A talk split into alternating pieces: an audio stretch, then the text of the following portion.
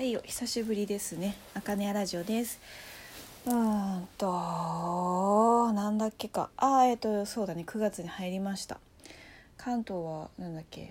の夜から台風かもしれないのかなね。なんか今年ちょっと水害が多いですけども、皆さん大丈夫でしょうか。私の、田舎の方も市内は大丈夫だけど、ちょっと島々が多いところなのでちょっと被害が出てたりとか、近県の佐賀とか福岡とかでも大変そうだったから、ちょっといろいろ知ってる人とかには連絡したりとかしたけど、一応今のところ自分の知ってる人っていうか、そうやって連絡の取れる人たちはみんな大丈夫そうだったので、ちょっと安心したのと、大変だった人たちはまだね、1週間2週間だとまだまだ大変だと思うので、気をつけて、感染症とかが一番ね、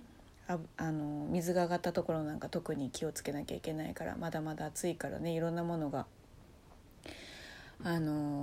水が上がると本当にさ、あれ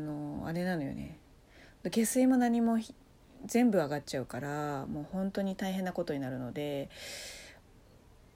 その水が上がってる時ももちろん怖いんだけど、その後が結構大変でね、本当さっきも感染症って言ったけど、その抵抗力が落ちたりとか疲れたりとか、あと水が止まったり電気止まったりガス止まったりみたいなライフラインが止まると、普段できているこう衛生管理ができないからこそ、ちょっとしたすり傷切り傷でも本当気をつけないと感染症とか熱が出たりとかするから、そういうのも本当ぜひ気をつけてくださいね。ボランティア行く人もね気をつけてね、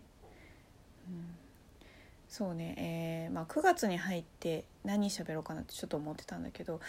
よく見かけるのがやっぱり浴衣どっていつまで着れますかみたいなことがようあって、で着てる人ほどやっぱり見てて私も同じ意見なんだけど、色柄選べば割と気にしなくていい気はしてます。いわゆるその決まり事だと思い込んでるところがあるじゃない、季節感とかっていうので。で、ただ今もう体感の季節感がもうバラバラで、昔みたいに例えば自分が今私45だけど、その子供の時みたいに夏らしい夏がちゃんと7月8月に来てとか、春らしい3月4月みたいなのとか、梅雨らしい6月みたいな最近全然ないからさ、ずれ込んでるし、ずれたり季節感がちょっとなくなったりするようなことが多いから、やっぱり体感を大事にした方がいいと思っていて、で、心配だったらもう着ない方向に行くしかなかったりとかするのよ、うるさく言うんだったらね。でもそれだとさ、こんなこと言ってちゃダメなのかもしれないけど、着物ね、歴史や文化ももちろん大事なんだけど、一番大事なのは着ることだと思っていて、着ないと知る人も興味を持つ人もいないし、それを見て季節を感じたりする人もいないね。季節を感じるってことを考えたら、確かに8月までにのものなのかもしれない、浴衣は特にね。でもそのさっき言ったように色柄、今もう浴衣といってももう本当に多種多様な色合いや柄があって、よく私サンドレスって言ってるんだけど、サンドレスっていうか、でも洋服みたいなのも多いわけじゃない、見えるのが。でもうそれこそ風景も変わっちゃってるわけですよ、アスファルトの上にさ。で冷房もガンガン効いてる場所も多くて、外出れば暑いは暑いけれども、中入れば涼しかったりとか、だからこそ季節感をっていう人もいるかもしれないけれども、でもその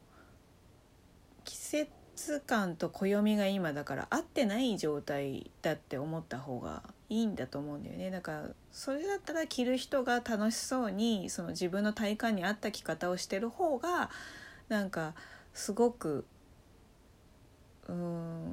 健康健康っていうか何て言うの、精神的に健康な気がする。物事を見る時に健康な気がするのね。で着ない人ほどねやっぱりねセオリーにこう惑わされてるような気もするのよね。で、前も言ったけどやっぱり習った時の一番初めに教えられた時っていうのがやっぱりみんなどっかベースにあって、それはもう世代間で違うから、こう言ったらなんかあれかもしれないけどやっぱり年配になればなるほどその9月に浴衣着てると気になる人はいると思う。で実際声かけちゃう人もいると思う。でも着てる側はね着てる側でね、もう言われたらねなんかああそうですよね9月ですもんねって。でもまあ、これだけ今日日差しも強いし暑いのでちょっとワンピース感覚で着てみましたみたいに言ったところで、そこからだよでも浴衣はっていうような人はそうそういないと思うし、もしいたらねもうぶっちゃけガン無視していいと思ってるのねもう路上でバトルしたところでさ何の解決もならないから。で一つはさっきの色柄っていうのも言ったようにやっぱり着るものであって、だから真夏にさそれこそさノースリーブ着てたら寒そうって思うじゃない。でもその寒そうって思うけどその人がすっごいスタイリッシュだったらさ寒そうっていうのを飛び越えさかっけーってなるじゃない。なんかだからそっちにシフトする着方っていうかなんかどっか説得力を持たせるみたいなことを考えて着る。だからそれにはやっぱりちょっと客観性が必要なんだけども、そういうことがなんていうのかな全部が全部それで考えるとねお金も時間もかかっちゃうから、みんながみんなじゃあできないじゃないかよってなったら浴衣なのに気楽じゃねえじゃねえかってなるんだけど、でもまあ一つのねなんていうのかな変な言い方だけどなんか防御策じゃないけどね、でもちょっとそういうのを意識するだけで全然違うんじゃないかなって思うのよね。そうだな、下駄じゃなくするとかね。下駄じゃなくするって何履くかなじゃあな。でもそうね。だからやっぱり色柄はすごく大事だ。私ね一回ねなんかねシャネミズキさんの販売を手伝わせてもらってた時に、某デパートで販売員で立ってた時にね、それがね5月の終わり6月の頭ぐらいだったと思うんですよ。その時にね白地のね本当に昔からあるような、ね、こう浴衣で、もう歩き方もとても綺麗だったので多分、日本舞踊か何かされてる方本当に本職の方だと思うんですけど、その方それでね白地のそういう浴衣にねキリッとね半幅をねもう本当にすっきり着付けられててねススススって下駄でねで髪の毛も綺麗にねなんかこうそのなんていうのお出かけ用の結い方じゃないんだけど本当にこう普段からそういう風にして、立ち振る舞っていて今からちょっとお稽古に行きますっていう感じの方がさーっと歩いていかれてね今日は暑いわねって先に一言言ったのよね。暑いわねニコってしながらねなんか今日は暑いわねってでもうそれだけで説得力があって6月普通はやっぱりなんていうのかそのいわゆる決まり事っていうかこう初めに教えられる着物の、時期っていうのを考えると6月の昼間に浴衣はやっぱり着ないって思ってる人の方が多いと思うんだけど、でもしかも白地のね昔からあるこう中線のねあの型染めのやつだったんだけどね、すっごい一気にかっこよかったんだよね。で一言ね笑顔でね今日は暑いわねって言っただけでもう説得力がすごいあって、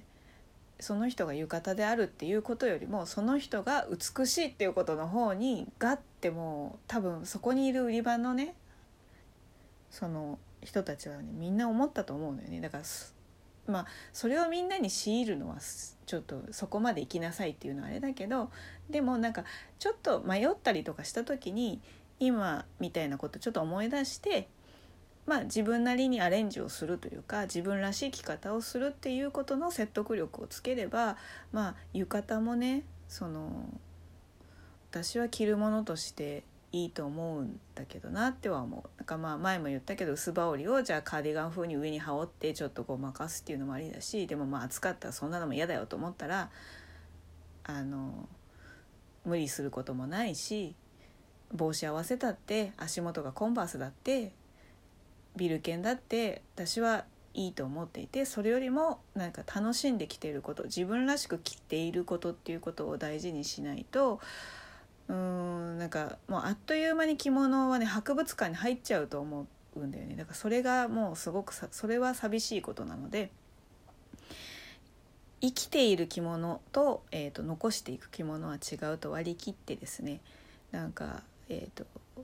着たいものを自分なりに着ることで周りの人を巻き込んでいく形で楽しんでいくっていうのもありなんじゃないかなって思いました。すごくない？ちゃんと12分内に抑えようとしてる。久々やったのにねまあこんな感じで、久々ですがまたもうちょっと話したいことも他にあるのでまた次へ続いていきます。じゃあね。